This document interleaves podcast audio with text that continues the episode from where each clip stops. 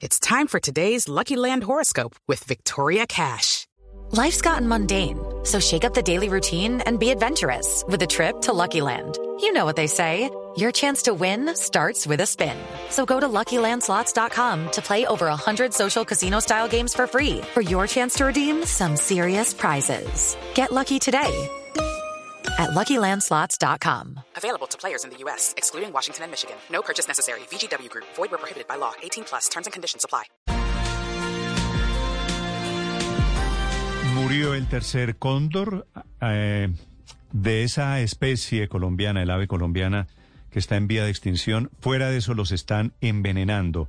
Ocurrió en el departamento de Santander. La Fundación Neotropical ha estado al frente allí de el sacrificio del envenenamiento al que están sometiendo a estos animalitos. Doctora Alejandra Parrado, investigadora bióloga de la Fundación Neotropical, buenos días. Buenos días, muchas gracias por la invitación. ¿Cuántos cóndores tienen reportados ustedes muertos en las últimas horas? Tres cóndores, una hembra adulta, un macho adulto y un macho juvenil. Y este último, el que acaban de encontrar que murió, que sobrevivió unas horas y que acaba de morir, ¿es hembra o es macho? Es un macho, eh, lo encontraron ayer en inmediaciones entre una localidad que se llama El Mortiño y Mata de Lata, en Huaca y en Santander, en Cerrito Santander, entre Huaca y Cerrito Santander.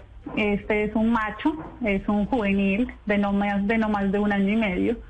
Eh, lo, lo, llevaron a, a, Málaga para su intervención veterinaria y en, y en el transcurso de las intervenciones murió. ¿Y en qué zonas que los están envenenando, doctora Parrado? Pues en realidad eh, eso, esto es una problemática que se ha desarrollado eh, en casi toda la distribución de la especie. En los, los, registros recientes que hemos tenido hasta el momento arrojan que, que la mayor parte de los cóndores envenenados para el país se encuentran sobre todo en Santander, hacia el páramo del Almorzadero. Eh, una localidad exacta no la podemos de, a, mencionar porque eh, si bien los envenenaron en esta zona, los cóndores empezaron a, a, tenerlos ya como el, el, efecto del veneno y cayeron más adelante, entonces no se identifica claramente dónde es exactamente dónde los están envenenando. ¿Y con qué los envenenan? Eh, no tenemos una idea clara en este momento, se están haciendo los análisis toxicológicos eh, para saber cuál es la cuál es la sustancia que están utilizando para envenenarlos. Pero pues es posible que sea o un envenenamiento directo o indirecto o que sea por vía acumulación de plomo.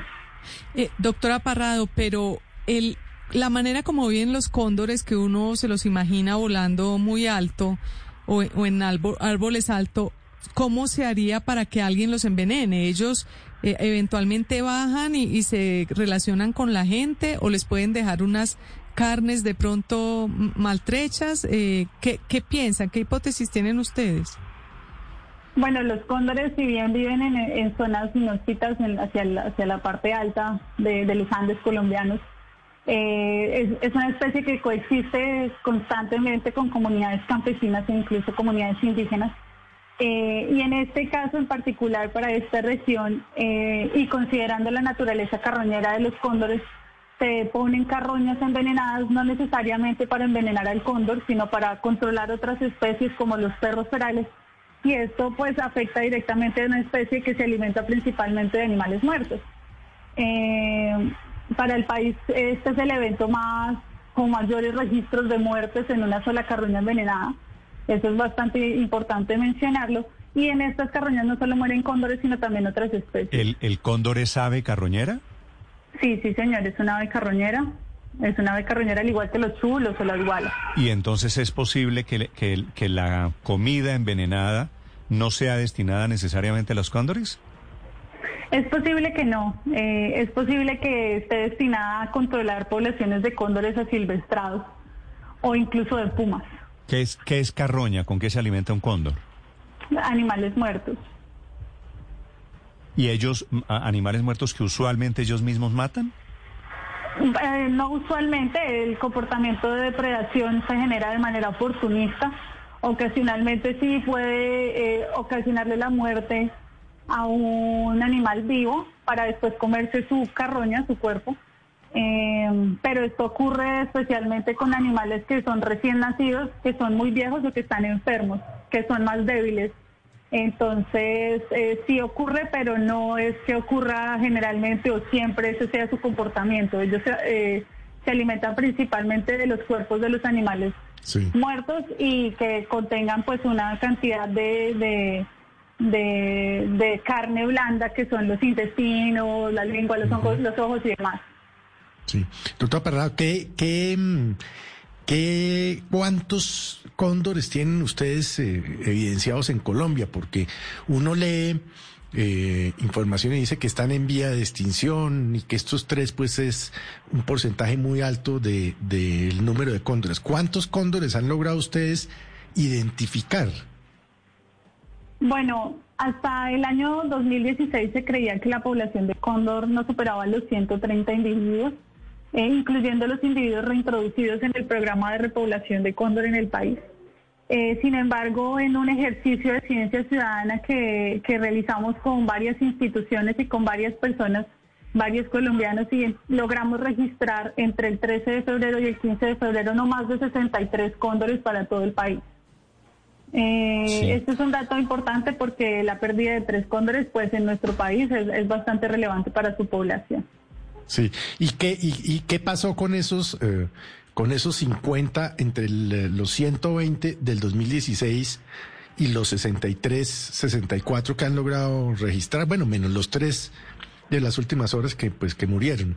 ¿Qué pasó con qué pasó con, con esos cóndores? Eh, la verdad es que la estimación que se realizaba en años anteriores eh, se hacía con avistamientos esporádicos de la especie. Esto quiere decir que en un día si se registraban 10 en la Sierra Nevada de Santa Marta, se contaban diferente a 10 cóndores que estaban en Santander.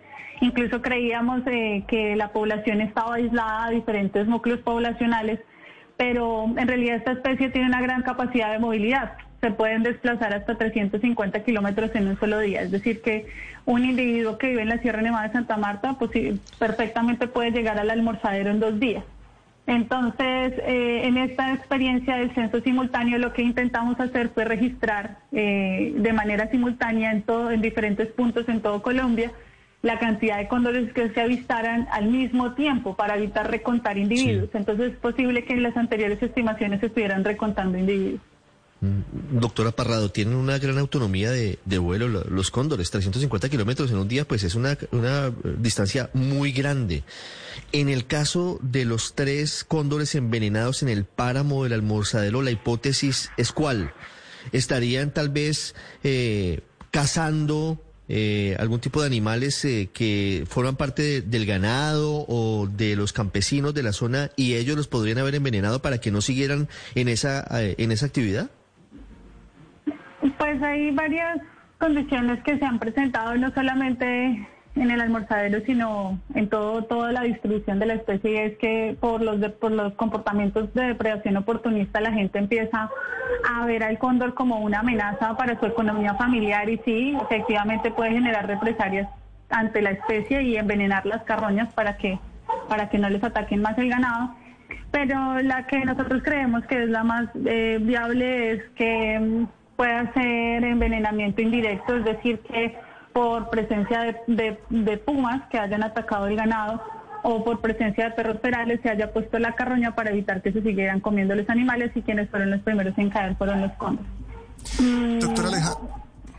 Sí, doctora Alejandra, desde Bucaramanga, desde Santander, eh, ¿qué información tienen ustedes sobre campesinos, lugareños eh, de la zona del páramo de Almorzadero, de la provincia de García Rovira, acá en Santander, que estarían disparándole a los cóndores? Eh, según nos confirma la Corporación Ambiental de Santander, pues en, en, el, en el cóndor hembra se encontró rastros de plomo. ¿Es posible que les estén disparando? Esa, es otra cosa y otra condición que podemos pensar que es una de las hipótesis que está ocasionando la muerte de los cóndores. Justamente en Argentina se han encontrado que la acumulación de plomo puede ser eh, mortal para los cóndores y no solamente se debe a que les disparen directamente, sino también puede estar asociado a comportamientos de las comunidades de, como comunidades cazadoras. Entonces, al cazar un animal, y dejar el cuerpo con, rastros de plomo, el cóndor se alimenta y va acumulando, acumulando estas concentraciones de plomo y van generando la afectación sobre los individuos. Sí, doctora Parrado, ¿qué tan alta o baja es la tasa de reproducción de los cóndores y cuánto tiempo se demora en nacer un, un cóndor? Bueno, esta especie se caracteriza también por ser una especie que tiene bajas tasas reproductivas, solamente ponen un huevo cada dos o tres años.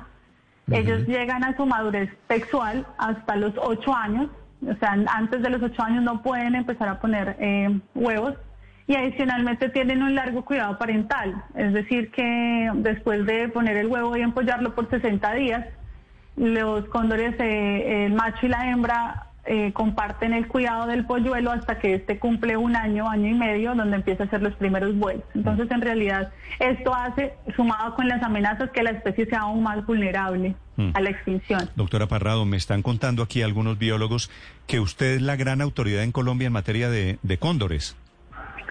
Pues eh, en realidad somos un equipo de trabajo eh, conformado por diferentes biólogos y diferentes investigadores que se han interesado por, por la conservación de la especie y por seguir viéndolos volar en los Andes colombianos. Y ha sido también eh, el- el- el- la suma y el esfuerzo de muchas instituciones, incluso de comunidades, eh, de comunidades sociales que están coexistiendo con la especie. Entonces, creo que aquí es importante mencionar que esta especie no tiene un límite político y que si no nos unimos eh, y, y dejamos de pensar que la conservación hace parte de una persona o de una institución eh, y empezamos a trabajar de manera conjunta, podremos conservarlos y tenerlos en nuestro, en nuestro cielo por más tiempo.